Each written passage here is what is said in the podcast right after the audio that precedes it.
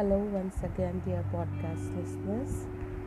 I don't know if it was of any help to you, my first episode, and if it was, thank you so much.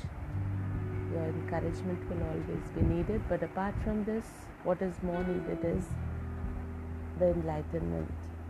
Yes, we need to work on ourselves as parents before we work on anything else. So, my next topic which I have chosen is the poor marks.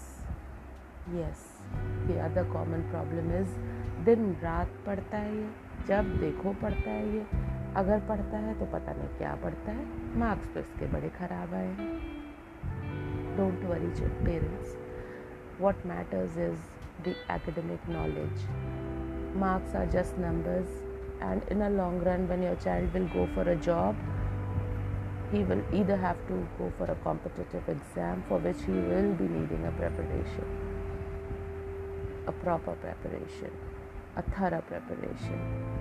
And that time the child would be mature enough to decide what his priorities are. So don't worry about the exams and the marks at this tender age of when the child is growing up. For that matter, even class 10 and class 12 marks those percentages. I tell you from my experience, class 10 mark sheet till date is only used in a job to know your birth, date of birth. And class 12 just to check your stream in which you passed out. Class 12. Nothing else is required in a job for these two. And we pressurize our children for this since the very beginning. Class one से हम बच्चों के पीछे पड़ जाते हैं। अच्छे number लाओ विद इन टेन रहो, क्लास में फ़र्स्ट आओ। जाने क्या क्या एक्सपेक्टेशंस अपनी उन पर थोपते हैं। यू नो वॉट मैं भी उन्हीं में से थी, मैं भी आप ही के जैसे थी। Then why am I giving lectures life taught me a lesson let me tell you a very bad one I would never ever think of you all experiencing the same. I was also one among you कि अच्छे marks आने हैं। आखिर इतना पढ़ाती हूँ, इतनी लगन से मैं तो संग में बैठती भी हूँ। एंड आई एक्सपेक्ट कि my child should do well फिर एक दिन क्या हुआ? My child one of my children I got two children out of them one of them उसको हॉस्पिटलाइज होना पड़ा। The issues I will not discuss here and he was hospitalize for one and a half month. And it was a severe problem he was going through. Then i realized कि इसकी साँसें मेरे लिए important है। या इसका, ये जो डेढ़ महीने इसकी पढ़ाई नहीं हुई है, वो इंपॉर्टेंट है। या इसका जो मिस हो गया है कैसे होगा, क्या होगा? No it was then that I realize कि नहीं यार, मुझे मार्क्स नहीं चाहिए, मुझे अपने बच्चे की साँसें चाहिए। And exactly this is what we want. We want our children not to be stressed.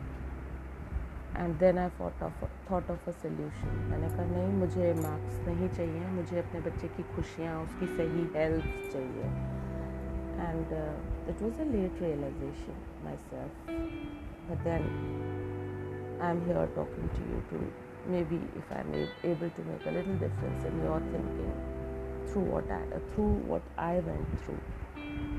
So that is the reason in academic marks की हमें कहीं ज़रूरत नहीं पड़ती है।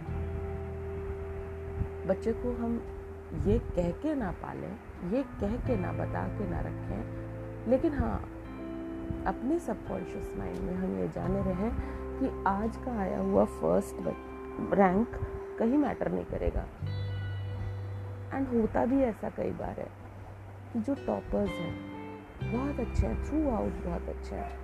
लेकिन किसी एक एग्ज़ाम में अगर बच्चा बीमार है और उस एकेडमिक डे पर जब वो पेपर था, क्या हालात था, बच्चे ने किस हालात में वो एग्ज़ाम दिए हैं, उसकी वजह से उसके मार्क्स उसका फेट थोड़ी ना डिसाइड करेंगे।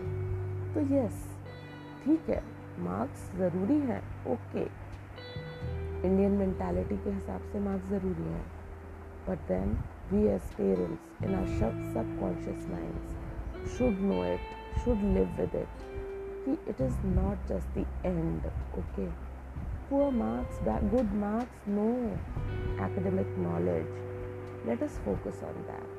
Because what makes a difference in a long run is कि बच्चे को दिया हुआ वो उस एकेडमिक ईयर का ज्ञान उसे मिला या नहीं मिला मिला तो उसने प्रॉपरली लिया कि नहीं लिया आप उसके संग बैठना ना छोड़ें, उसको टाइम देना ना छोड़ें, उसकी मेहनत को भी नकार ना करें।